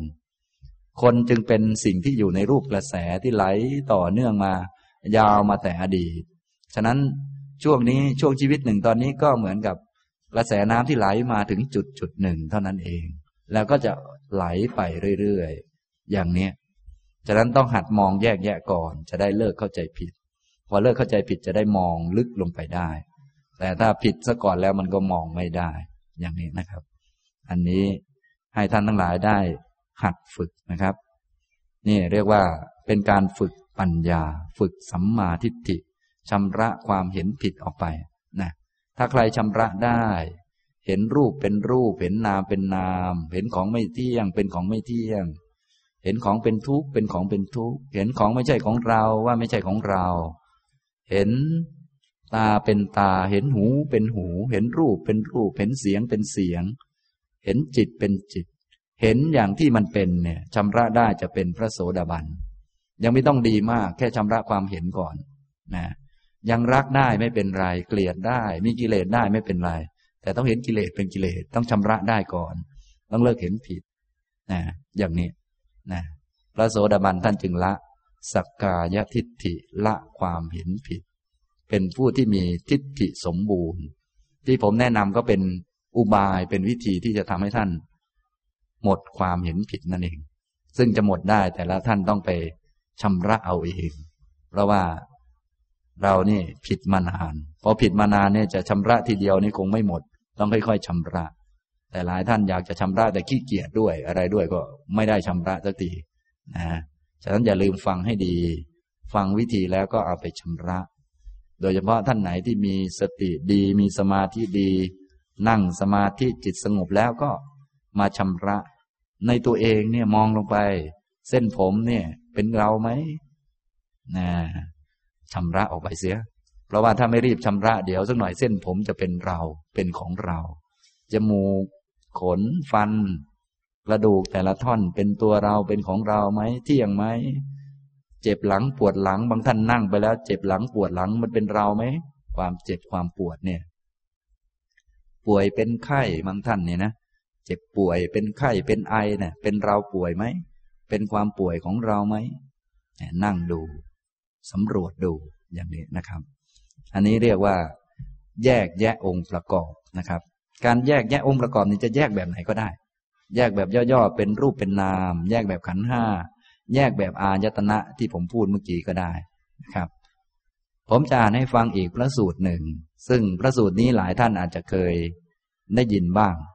ก็คือ อาทิตตสูตร พระสูตรที่ว่าด้วยความเร่าร้อน สิ่งทั้งปวงเป็นของร้อน มีอะไรบ้าง และร้อนเพราะอะไร ในสังยุตตนิกายสลายตนะวักอาทิตตสูตรข้อ 28 ข้าพเจ้าได้สดับมาอย่างนี้ สมัยหนึ่ง พระผู้มีพระภาคประทับอยู่ ณตำบลขยาศีสะ ริมฝั่งแม่น้ำขยา พร้อมกับภิกษุหนึ่งพันรูป ณที่นั้นพระผู้มีพระภาครับสั่งเรียกภิกษุทั้งหลาย มาตรัสว่า ภิกษุทั้งหลาย สิ่งทั้งปวงเป็นของร้อน ก็อะไรเล่าชื่อว่าสิ่งทั้งปวงเป็นของร้อน คือจักขุเป็นของร้อน รูปเป็นของร้อน จักขุวิญญาณเป็นของร้อน จักขุสัมผัสเป็นของร้อน แม้ความเสวยอารมณ์ที่เป็นสุขหรือทุกข์ หรือมิใช่สุขมิใช่ทุกข์ ที่เกิดเพราะจักขุสัมผัสเป็นปัจจัย ก็เป็นของร้อน ร้อนเพราะอะไร เรากล่าวว่า ร้อนเพราะไฟคือราคะ เพราะไฟคือโทสะเพราะไฟคือโมหะ ร้อนเพราะชาติ เพราะชรา เพราะมรณะ เพราะโศกะ เพราะปริเทวะ เพราะทุกข์ เพราะโทมนัส เพราะอุปายาสะ โสตะ เสียง โสตะวิญญาณ โสตะสัมผัส และเวทนาที่เกิดจากโสตะสัมผัสเป็นปัจจัยก็เช่นเดียวกัน คานะ กลิ่น คานะวิญญาณ คานะสัมผัส และเวทนาที่เกิดจากคานะสัมผัสเป็นปัจจัย ก็เช่นเดียวกัน จิวหารสจิวหาวิญญาณ จิวหาสัมผัส และเวทนาที่เกิดจาก จิวหาสัมผัสเป็นปัจจัยก็เช่นกัน กาย โผฏฐัพพะ กายวิญญาณ กายสัมผัส และเวทนาที่เกิดจากกายสัมผัสเป็นปัจจัยก็เช่นเดียวกัน จนถึง มโนเป็นของร้อน ธรรมารมเป็นของร้อน มโนวิญญาณเป็นของร้อน มโนสัมผัสเป็นของร้อน แม้ความเสวยอารมณ์ที่เป็นสุขหรือทุกข์ หรือไมิใช่สุขไม่ใช่ทุกข์ ที่เกิดเพราะมโนสัมผัสเป็นปัจจัย ก็เป็นของร้อน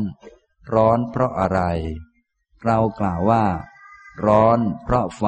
คือราคะ เพราะไฟคือโทสะ เพราะไฟคือโมหะ ร้อนเพราะชาติ เพราะชรา เพราะมรณะ เพราะโสกะ เพราะปริเทวะ เพราะทุกข์ เพราะโทมนัส เพราะอุปายาสักภิกษุทั้งหลาย อริยสาวกผู้ได้สดับเห็นอยู่อย่างนี้ ย่อมเบื่อนายแม้ในจักสุย่อมเบื่อนายแม้ในรูป ย่อมเบื่อหน่ายแม้ในจักขุวิญญาณ ย่อมเบื่อหน่ายแม้ในจักขุสัมผัส ย่อมเบื่อหน่ายแม้ในความเสวยอารมณ์ ที่เป็นสุขหรือทุกข์ หรือไม่ใช่สุขไม่ใช่ทุกข์ ที่เกิดเพราะจักขุสัมผัสเป็นปัจจัย ย่อมเบื่อหน่ายแม้ในความเสวยอารมณ์ ที่เป็นสุขหรือทุกข์ หรือไม่ใช่สุขไม่ใช่ทุกข์ ที่เกิดเพราะมโนสัมผัสเป็นปัจจัย เมื่อเบื่อหน่ายย่อมคลายกำหนัด เพราะคลายกำหนัด จิตย่อมหลุดพ้น เมื่อจิตหลุดพ้นแล้วก็รู้ว่าหลุดพ้นแล้ว รู้ชัดว่าชาติสิ้นแล้ว อยู่จบพรหมจรรย์แล้วทำกิจที่ควรทำเสร็จแล้ว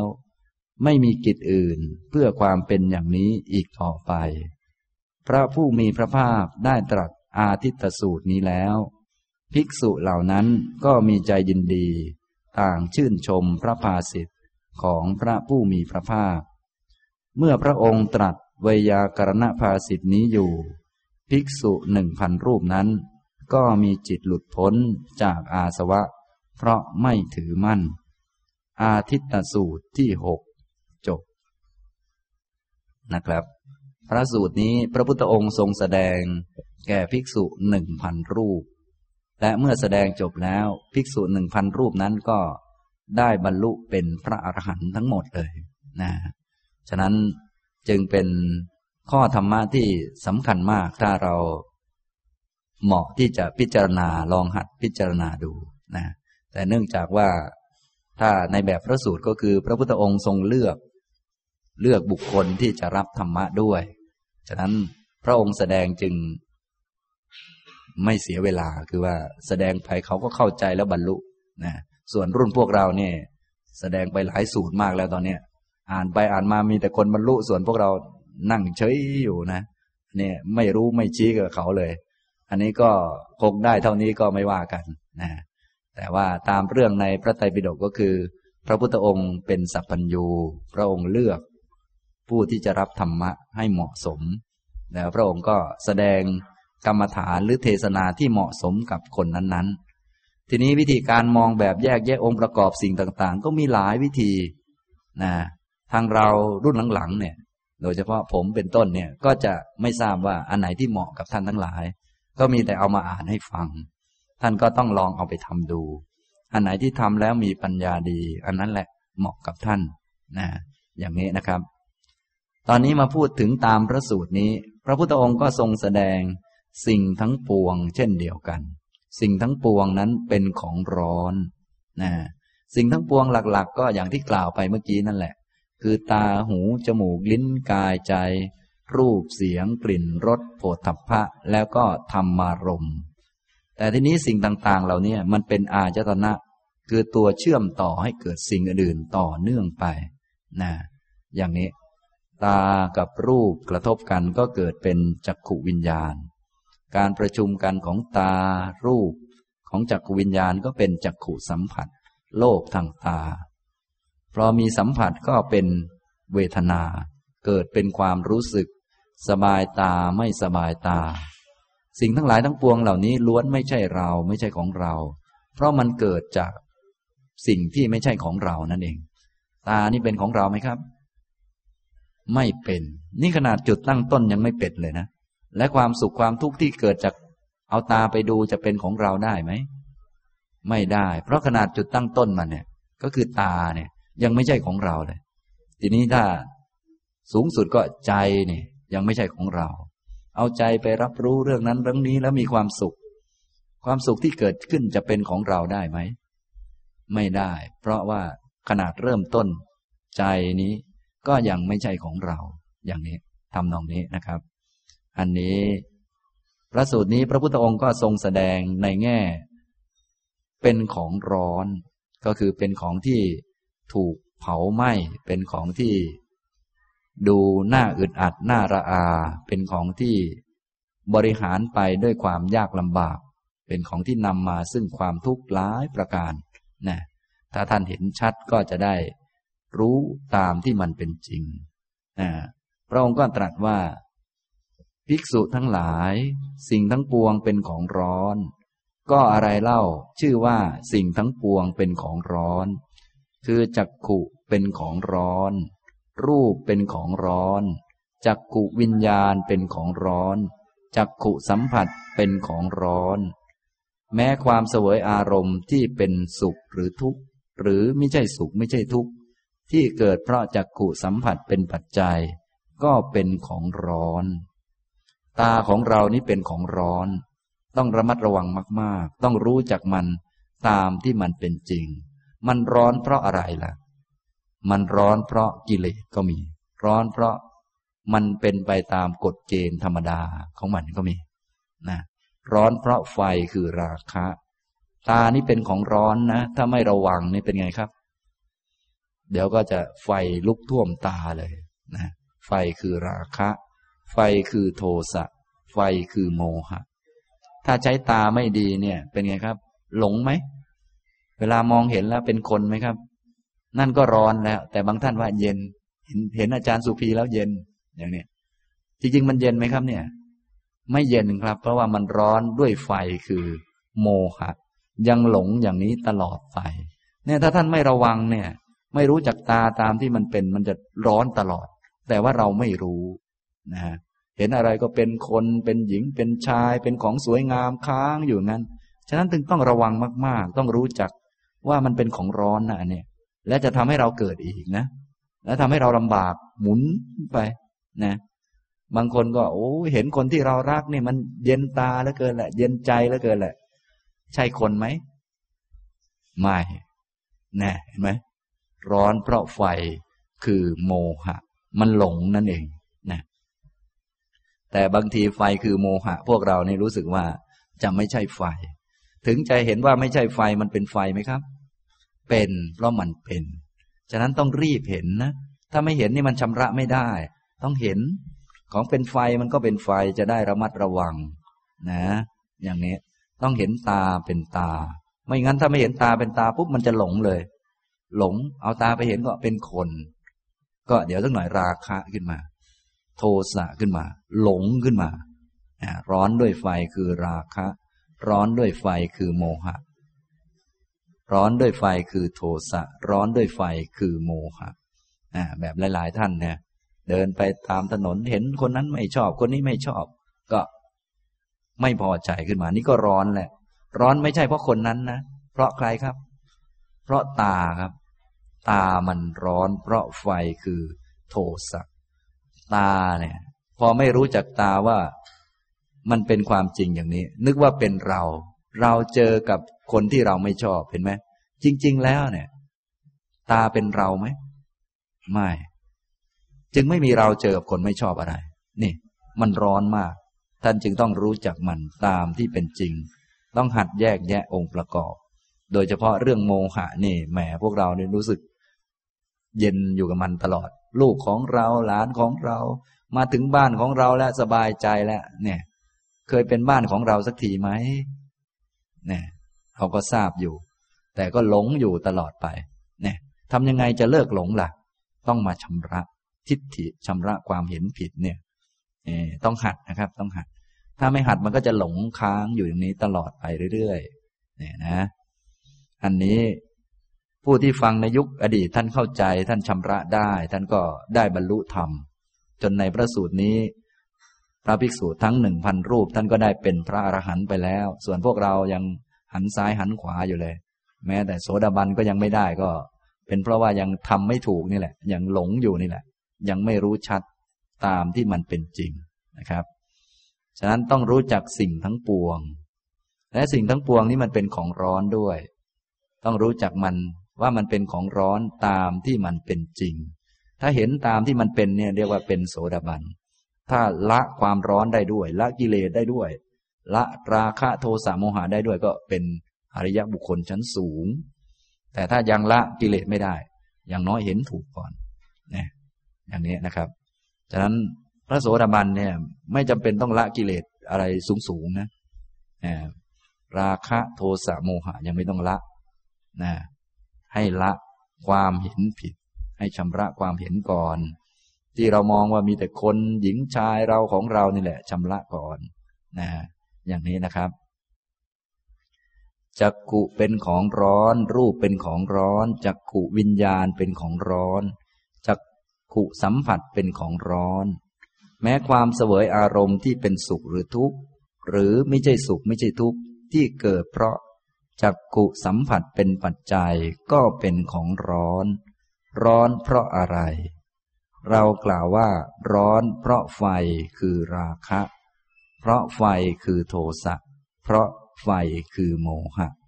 นี่อันนี้ก็เป็นร้อนในแบบกิเลส และถ้าเป็นร้อนทั่วๆไป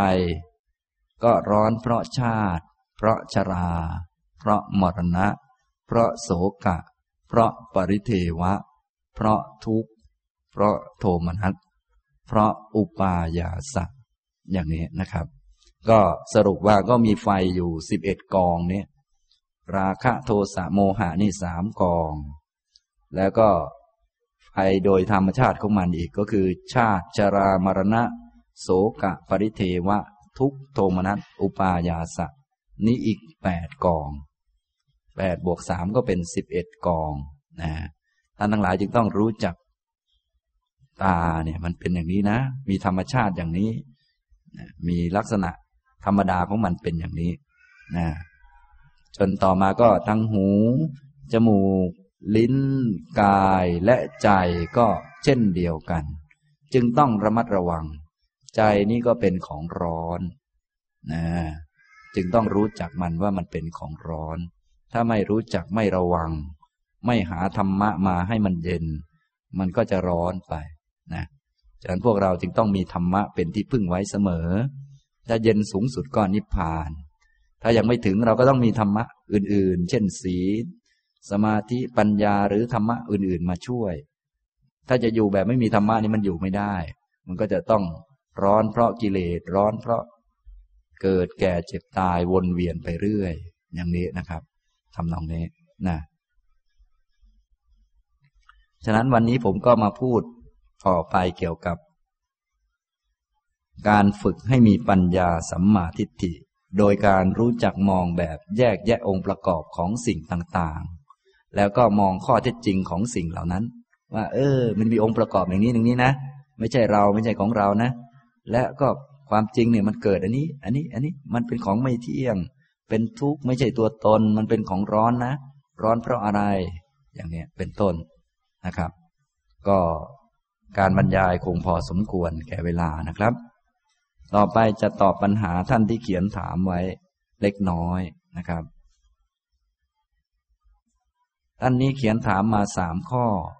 ข้อหนึ่งกราบท่านเขียนก่อน กราบสวัสดีอาจารย์ที่เคารพ ข้อหนึ่งพระโสดาบันจะละสักกายทิฏฐิตลอดเวลา หรือว่าละได้เฉพาะสักกายทิฏฐิที่เกิดขึ้นพระโสดาบันเนี่ยละได้ตลอดเลย ไม่มีสักกายทิฏฐิเกิดขึ้นเลย กิเลสนี้ก็เป็นสังขาร กิเลสไม่ได้เกิดตลอดนะ ความเห็นผิดไม่ได้เกิดตลอด นานๆเกิดครั้งหนึ่ง แต่พวกเราเนี่ย บางทีไม่นานหรอกแป๊บเดียวก็เกิดอยู่เรื่อยเกิดอยู่เรื่อยนะ เกิดบ่อยนะครับ อย่างนี้ พอคนเป็นพระโสดาบันแล้ว สักกายทิฏฐิคือความเห็นผิดนี้ไม่เกิดอีกเลย ไม่เกิดอีก เรียกว่าละได้เด็ดขาดอย่างนี้นะครับ ตอนนี้พวกเราตอนฟังธรรมปกติถ้าท่านใดสนใจธรรมะ มีสติดีสมาธิดี ปัญญาดีก็ไม่มีสักกายทิฏฐิอะไรนะแต่พอไปกระทบทางตาไปฟังเสียงดา่ามีเขาว่า เออ แกนี่เป็นควายนะ เราก็อู้เราเป็นควายนะ เรามาแล้ว เนี่ยเรานี่คือสักกายทิฏฐินี้พอเข้าใจไหมครับ สักกายทิฏฐิมันเกิดขึ้นนะแต่ที่จริงแล้วมันมีแต่เสียง มีหู มีเสียงมากระทบ และมีความคิดขึ้นมาเฉยๆแล้วคนนี้ก็เห็นผิดด้วยไปยึดว่าเราเป็นอย่างนั้นจริง ๆ แกนี่เป็นคนเลวนะ อย่างนี้เราก็รู้สึกแหมใช่ เราเป็นคนเลวแกผิดนะ เอาฉันผิดอะไร อย่างนี้ นี่มันหลง ไอสักกายติฐิมันเกิดเป็นครั้งครั้งที่มีความรู้สึกว่าเป็นเราขึ้นมาจริงจังนั่นแหละ เราของเราจริงจัง นี่บ้านของเรานะนะพอมีคนชมว่า โอ้บ้านของคุณสวยนะ เราก็ขึ้นเลย ให้รู้ซะบ้างว่าไผเป็นไผ เราเป็นอย่างนี้โอ้ยขึ้นเลยผมรู้จักคนใหญ่คนโตนะครับ อย่างนู้นอย่างนี้เอาเป็นไงล่ะ ไปเลย นั่น คือสักกายทิฏฐิมันเกิดเป็นครั้งครั้งไม่ได้เกิดตลอด แต่ถ้ายังเป็นปุถุชนอยู่มันมีโอกาสเกิดอยู่ด้วยจาการกระทบทางตาก็ดี ทางหูก็ดีจากนู้นอย่างนี้นะแค่อย่างเราเป็นคนไทยนี่นะ ตอนนี้ไม่รู้สึกว่าเราเป็นคนไทยอะไร แค่ไปเจอฝรั่งเท่านั้นแหละ เออ ไปเจอฝรั่ง ฝรั่งตัวสูงมาก แม่ฝรั่งมันตัวสูงเว้ยเราเป็นคนไทย เราตัวเตี้ยกว่ามัน อย่างเนี้ย เราขึ้นมาแล้ว เห็นไหมครับสักกายทิฏฐิขึ้นมาเลย อย่างนี้พอเข้าใจไหมครับ อย่างนี้นะบางท่านแก่แล้ว เห็นเด็กก็ยังเกิดสักกายทิฏฐิได้ โอ้ เด็กหนุ่มเด็กสาวนี่มันแข็งแรงเนาะเราแก่แล้วไม่แข็งแรง แน่ เราแก่แล้ว จริง ๆ ที่ไม่แข็งแรงคือร่างกาย ใช่เราไหมครับ ไม่ใช่ ที่เราเนี่ยคืออะไรสักกายทิฏฐินี่ สักกายทิฏฐิมันเกิดเป็นครั้งครั้งฉะนั้นท่านทั้งหลายจึงต้องฝึกชำระ โดยการเห็นถูกบ่อยๆ พอเห็นถูกบ่อยๆ มันก็ พอเป็นโสดาบันมันก็ละได้ขาดเลย ไม่เกิดอีกนะอย่างนี้ทำนองนี้นะครับ ข้อที่สองนางวิสาขาในสมัยพุทธกาลหลานนางเสียทำไมนางจึงร้องไห้มากมาย ทั้งที่นางเป็นพระโสดาบัน พระโสดาบันเนี่ยยังละความรักยังไม่ได้ ละความโกรธยังไม่ได้นะฉะนั้นมีรักกี่อย่างก็ทุกเท่านั้นแหละ แต่ว่าท่านไม่เห็นผิด พระโสดาบันนางวิสาขาเป็นพระโสดาบันท่านก็เห็นว่า หลานเนี่ยไม่ใช่หลานของเราจริง ๆ แต่เป็นหลานของเราอยู่ชาติหนึ่ง เราก็ไม่มีจริง หลานก็ไม่มีจริง แต่ความรักหลานนั้นยังมีอยู่ พอรักรักใครก็ทุกข์เพราะคนนั้น ก็เป็นเรื่องธรรมดาอย่างนี้ทำนองนี้นะครับ แต่ว่าท่านก็ไม่โทษหลานที่ตาย ท่านก็ไม่โทษว่าหลานไม่สมควรตายอะไร แต่รู้ว่า โอ้ ความเศร้าโศกนี้เกิดเพราะความรัก แต่ถ้าเป็นพวกเรา เราโศก เพราะหลานตายเนี่ยแต่นางวิสาขาความโศกนี้เกิดเพราะความรักหลาน ส่วนหลานตายเป็นเรื่องธรรมดา ส่วนพวกเรา แม่หลานไม่น่าตายเลย เราเศร้าเพราะหลานตาย ต่างกันไหมครับ ต่างกัน เห็นไหมต่างกัน ความเห็นต่างกันมากนะฉะนั้นพอความเห็นต่างกันอย่างนี้ พวกเราจึงโศกมาก และบางทีก็กินไม่ได้นอนไม่หลับ บางทีก็ไปทำพิธีกรรมมงคลตื่นข่าวอะไรเยอะแยะส่วนพระโสดาบันท่านไม่โศกนาน โศกแป๊บเดียวก็เลิกแล้ว เพราะท่านเห็นว่า อ่า ทุกคนตายเป็นธรรมดา อ่า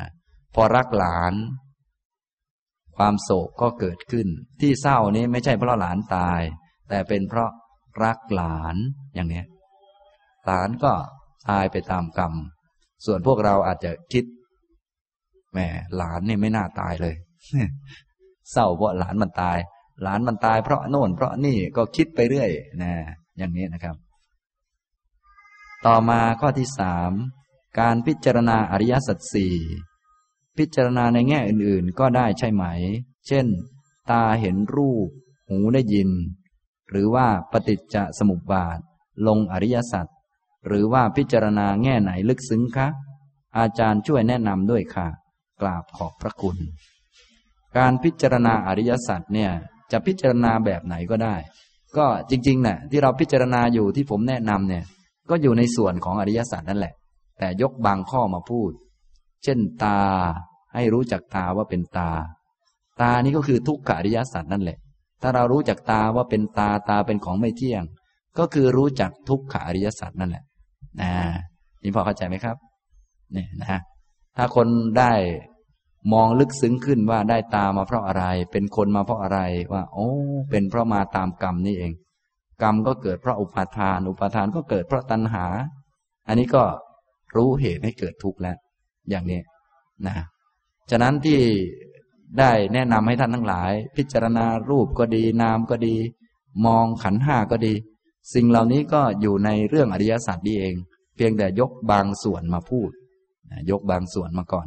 นะอย่างนี้นะครับ ฉะนั้นก็อย่าลืมหัดพิจารณาบ่อยๆ หูได้ยินเสียง หูนี่ก็ไม่ใช่ของเรา หูรู้จักหูว่าเป็นหูก็คือ รู้จักทุกนั่นเอง มันไม่ใช่ตัวไม่ใช่ตน ที่มีหูขึ้นมาเนี่ยก็เป็นเพราะทำกรรมมา ตัวกรรมตัวตัณหาอุปาทานนี้ ก็เป็นเหตุให้เกิดหูนี้ อย่างนี้ทำนองนี้นะครับ ต่อไปอีกท่านหนึ่งนะครับ ท่านนี้ก็เขียนมาสองข้อเช่นกันนะกราบสวัสดีอาจารย์สุภีทุมทองก็หนึ่งในอดีตเคยทำกรรมไม่ดี ปัจจุบันเดินตามมรรคเลยคิดว่า ถ้ารู้ธรรมะตั้งแต่เด็กชีวิต คงเดินถูกทาง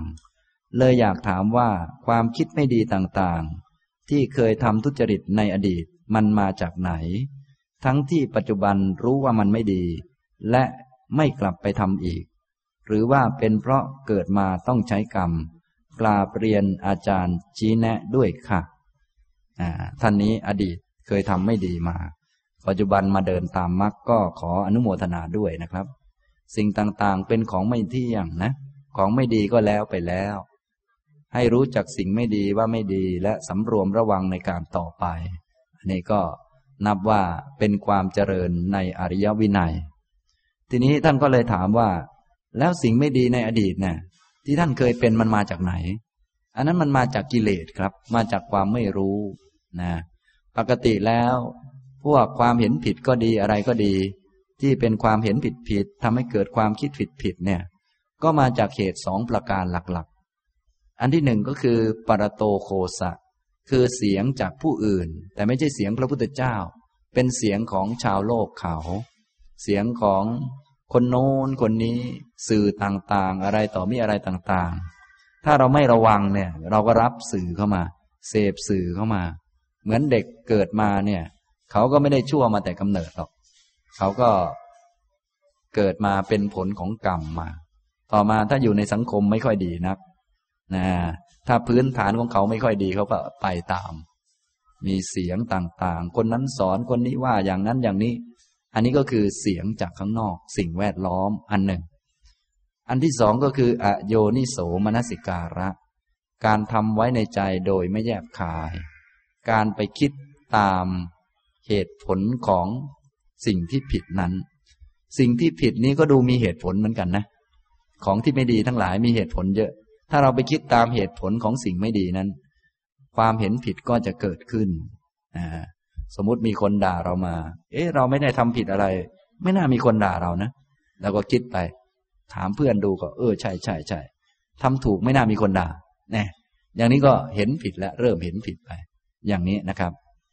ฉะนั้นความเห็นผิดทั้งหลายที่เกิดขึ้นในโลกนี้ก็เกิดจากเหตุสองประการ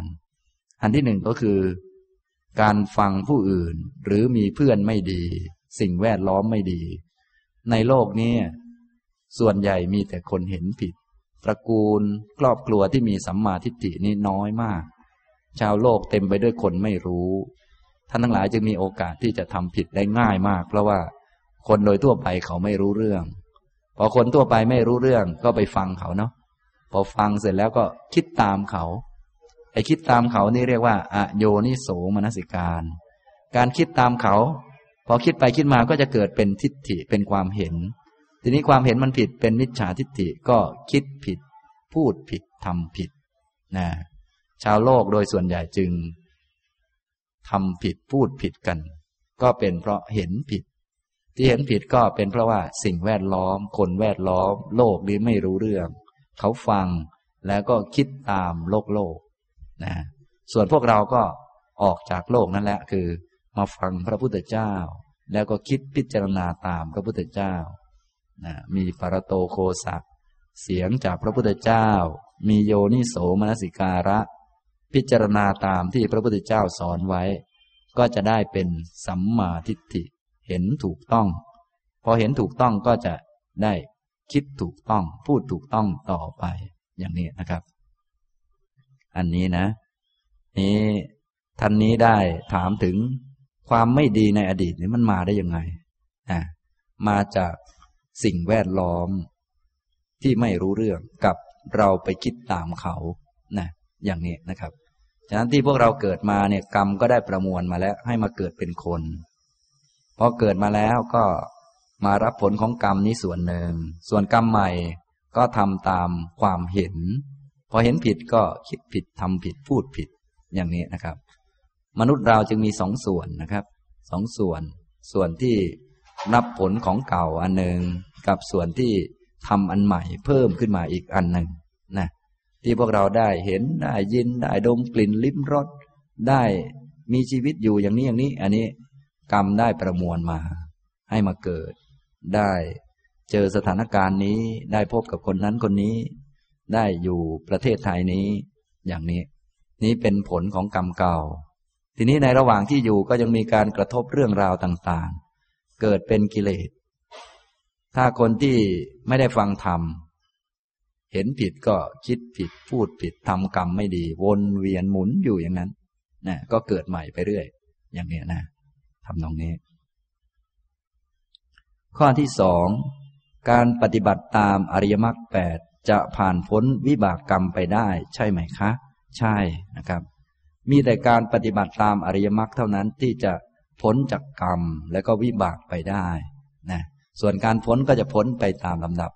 เริ่มจากพ้นจากกรรมที่ไม่ดีก่อนอ่าถ้าเป็นคนเห็นถูกต้องรู้จักสิ่งไม่ดีว่าไม่ดี รู้จักทุจริตทั้งสิบว่าไม่ดีไม่ควรทำเราก็งดเว้นเสีย อันนี้ก็พ้นจากกรรมไม่ดีมาแล้วพ้นจากกรรมไม่ดีมา พอพ้นจากกรรมไม่ดี ก็ไม่ต้องไปตกอบาย ก็พ้นจากภพภูมิที่ไม่ดี พ้นจากกรรม พ้นจากวิบาก ต่อมาก็ปฏิบัติสูงยิ่งขึ้นไป ยิ่งขึ้นไปก็สามารถที่จะพ้นจาก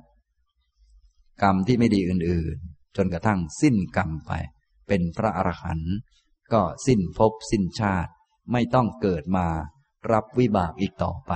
อย่างนี้นะครับ นี่แหละ มีแต่การปฏิบัติตามอริยมรรคนี่แหละ ที่จะพ้นจากกรรมแล้วก็วิบากได้ ที่จะแก้กรรมได้นะหลายท่านคงเคยได้ยิน ถ้าอยากจะพ้นวิบากกรรม อยากจะแก้กรรมต้องทำอย่างนั้นบ้างอย่างนี้บ้าง อันนั้นเขาก็หลอกเราวุ่นอยู่นะทำอย่างนั้นก็จะมีแต่กรรมหนักขึ้นไปเรื่อยๆ เพราะทำด้วยความไม่รู้ พวกเราจะต้องรู้มีสัมมาทิฏฐิ รู้จากทางที่ทำให้ถึงความพ้นทุกนี้คืออริยมรรคมีองค์แปดเท่านั้นนะจึงจะไม่ก่อกรรมเพิ่ม มีแต่ลดกรรมไปเรื่อยๆ จนสิ้นในที่สุด อย่างนี้นะครับ อันนี้นะนะท่านนี้ เขียนถามข้อที่สองว่า การปฏิบัติตามอริยมรรคจะผ่านพ้นวิบากกรรมไปได้ใช่ไหมคะ ใช่ วิธีอื่นไม่มีนะครับ อย่าไปทำตามวิธีอื่นนะครับ ถ้าใครมาบอกเราว่าแม้อยากจะหมดกรรมหมดเวรต้องทำอย่างนั้นอย่างนี้ อย่าไปทำนะครับ ถ้าทำมันก็จะมีหนักขึ้นไปเรื่อยๆ จะมีเวรมีกรรมหนักขึ้นไปเรื่อยๆ เพราะว่าเป็นการกระทำอันใหม่ทำด้วยความไม่รู้และหลงไปเรื่อยๆนะต้องรีบชำระความเห็นให้ตรง ทางที่จะทำให้พ้นทุกพ้นโศกพ้นโรคพ้นภัย พ้นเคราะห์เสนียดจันไรทุกๆประการเนี่ย ก็คืออริยมรรคมีองค์แปดอริยมรรคมีองค์แปดนั้นจึงเป็นทุกขนิโรธคามินีปฏิปทานะผู้ที่เห็นชัดตรงนี้ชำระความรู้ในอริยสัจสี่ได้ทั้งหมดจะเป็นพระโสดาบัน คนนี้จะมีโอกาสถึงนิพพานได้แล้วนะฉะนั้นถ้าวิธีอื่นนี่มันไม่ถูกนะ อันนี้ อย่างนี้นะครับ เอาละบรรยายและตอบปัญหาก็คงพอสมควรนะครับ ต่อไปเราจะฝึกสติแล้วก็ให้รู้จักวิธีพิจารณาแยกแยะองค์ประกอบ รู้จักพิจารณาปัญญาบ้างเล็กน้อยนะโดยผมจะพูดนำแล้วก็ให้ท่านทำตามไปนะให้ทุกท่านตั้งใจ นั่งยืดกายให้ตรง นั่งยืดกายให้ตรง ตั้งใจนั่งยืดกายให้ตรง ให้ยกความรู้ขึ้นไปที่หัวที่ศีรษะนะรับรู้ถึงหัวนั้นมีอยู่ ไล่ลงมาที่คอ ไล่มาที่ไหล่ ที่หลัง ที่ก้น ไล่ลงมาที่ขา จนถึงฝ่าเท้าที่เหยียบอยู่กับพื้น ต่อไปก็ไล่จากฝ่าเท้าที่เหยียบอยู่กับพื้นขึ้นมาทำความรู้ไล่ขึ้นมาเรื่อยๆ จนถึงก้น หลัง ไหล่คอและหัวนะอันนี้ก็คือให้มี สติอยู่กับกาย สติกำหนดรู้กาย สติผูกจิตไว้กับกาย กายนั่งอยู่ให้รับรู้ว่ากายนั่งอยู่นะทีนี้หากสมมุติว่ามีสติอยู่กับกายได้ดีแล้ว ก็น้อมนำจิตนี้พิจารณาส่วนประกอบของกาย ให้ทุกท่านน้อมจิตไปที่เส้นผม ที่อยู่บนหัว ให้รับรู้ถึงเส้นผมว่าเป็นเส้นผม รู้สึกถึงเส้นผมที่มีอยู่บนหัว เส้นผมกับหนังหัวมันไม่รู้จักกัน เส้นผมก็เป็นเส้นผม หัวศีรษะเนี่ยก็เป็นศีรษะ ต่อมาทำความรู้สึกไปที่ขนที่มีอยู่ตามตัว ขน ก็ไม่ใช่เส้นผม เป็นขนเป็นส่วนหนึ่งของกาย เป็นขัน กองกองหนึ่งคือรูปนะ ต่อมาก็ทำความรู้สึกไปที่เล็บ ที่นิ้ว มือ ทั้งสิบนิ้ว และที่นิ้วเท้า ทั้งยี่สิบเล็บ นั่นก็ไม่ใช่ผม ไม่ใช่ขน เป็นคนละส่วนกัน มันไม่รู้เรื่องเล็บเนี่ย เป็นรูปเป็นรูปประขัน ต่อมาก็ทำความรู้สึกไปที่ฟัน ฟันของเราที่อยู่ในปาก มีหลายฟันทำความรู้สึกไปเฉยๆแค่ทำความรู้สึกไปก็จะรู้ว่าฟันมีอยู่ ฟันนะนั่นฟันก็ไม่ใช่เราไม่ใช่ของเรา ฟันก็เป็นรูป ฟันไม่ใช่ผม ไม่ใช่ขน ไม่ใช่เล็บ มันไม่รู้จักกัน มันเป็นรูป ต่อมาก็ทำความรู้สึกไปที่หนังที่หุ้มร่างกายไว้ หนังที่หุ้มร่างกายนี้ก็ไม่ได้ใหญ่โต แล้วก็ไม่ได้หนาอะไรมากนะบางนิดเดียว แค่ถูกเข็มจิ้มเท่านั้น หรือว่า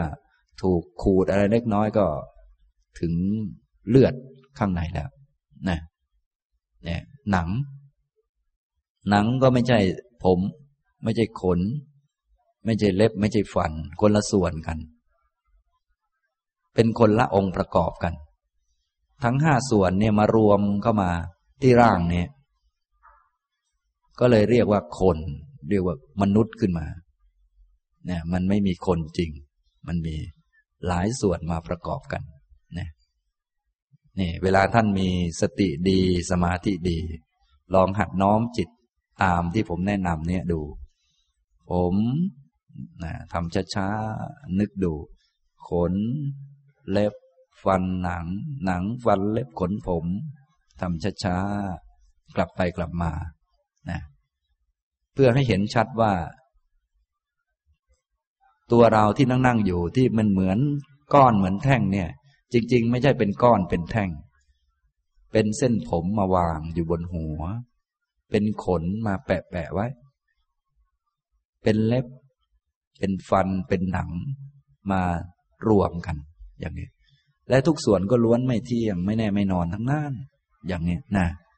หัดทำอย่างนี้บ่อยๆ เวลาที่มีสติมีสมาธิก็หัดสังเกต หัดน้อมนำจิตตามไป อย่างนี้ก็จะทำให้ค่อยๆ มีปัญญาขึ้นมานะครับ เห็นคนอื่นก็คล้ายกัน คนอื่นก็ไม่ใช่คนอื่น เป็นใครบ้าง เป็นอะไรบ้าง ก็เป็นผมขนเล็บฟันหนัง หนังฟันเล็บขนผมเหมือนกันแหละ นะทีนี้เวลามีเหตุการณ์ใด ๆ เกิดขึ้น ถูกเขาด่าบ้างอะไรบ้าง ก็อย่าลืม เขาด่าอะไร ด่าเส้นผม ด่าขน ด่าเล็บ ด่าฟัน ด่าหนัง เวลาจะโกรธใครก็จะไปโกรธตรงไหนเขาดี โกรธจมูก โกรธผม โกรธเล็บ โกรธฟัน โกรธหนัง หรือโกรธกระดูกเขาดี นะให้หัดแยกแยะ สรุปคือแยกให้คนไม่มีนั่นแหละหัดบ่อยๆนะอย่างนี้นะครับ เอาละบรรยายมาวันนี้ก็คงพอสมควรแก่เวลาเท่านี้นะครับอนุโมทนาทุกท่านครับ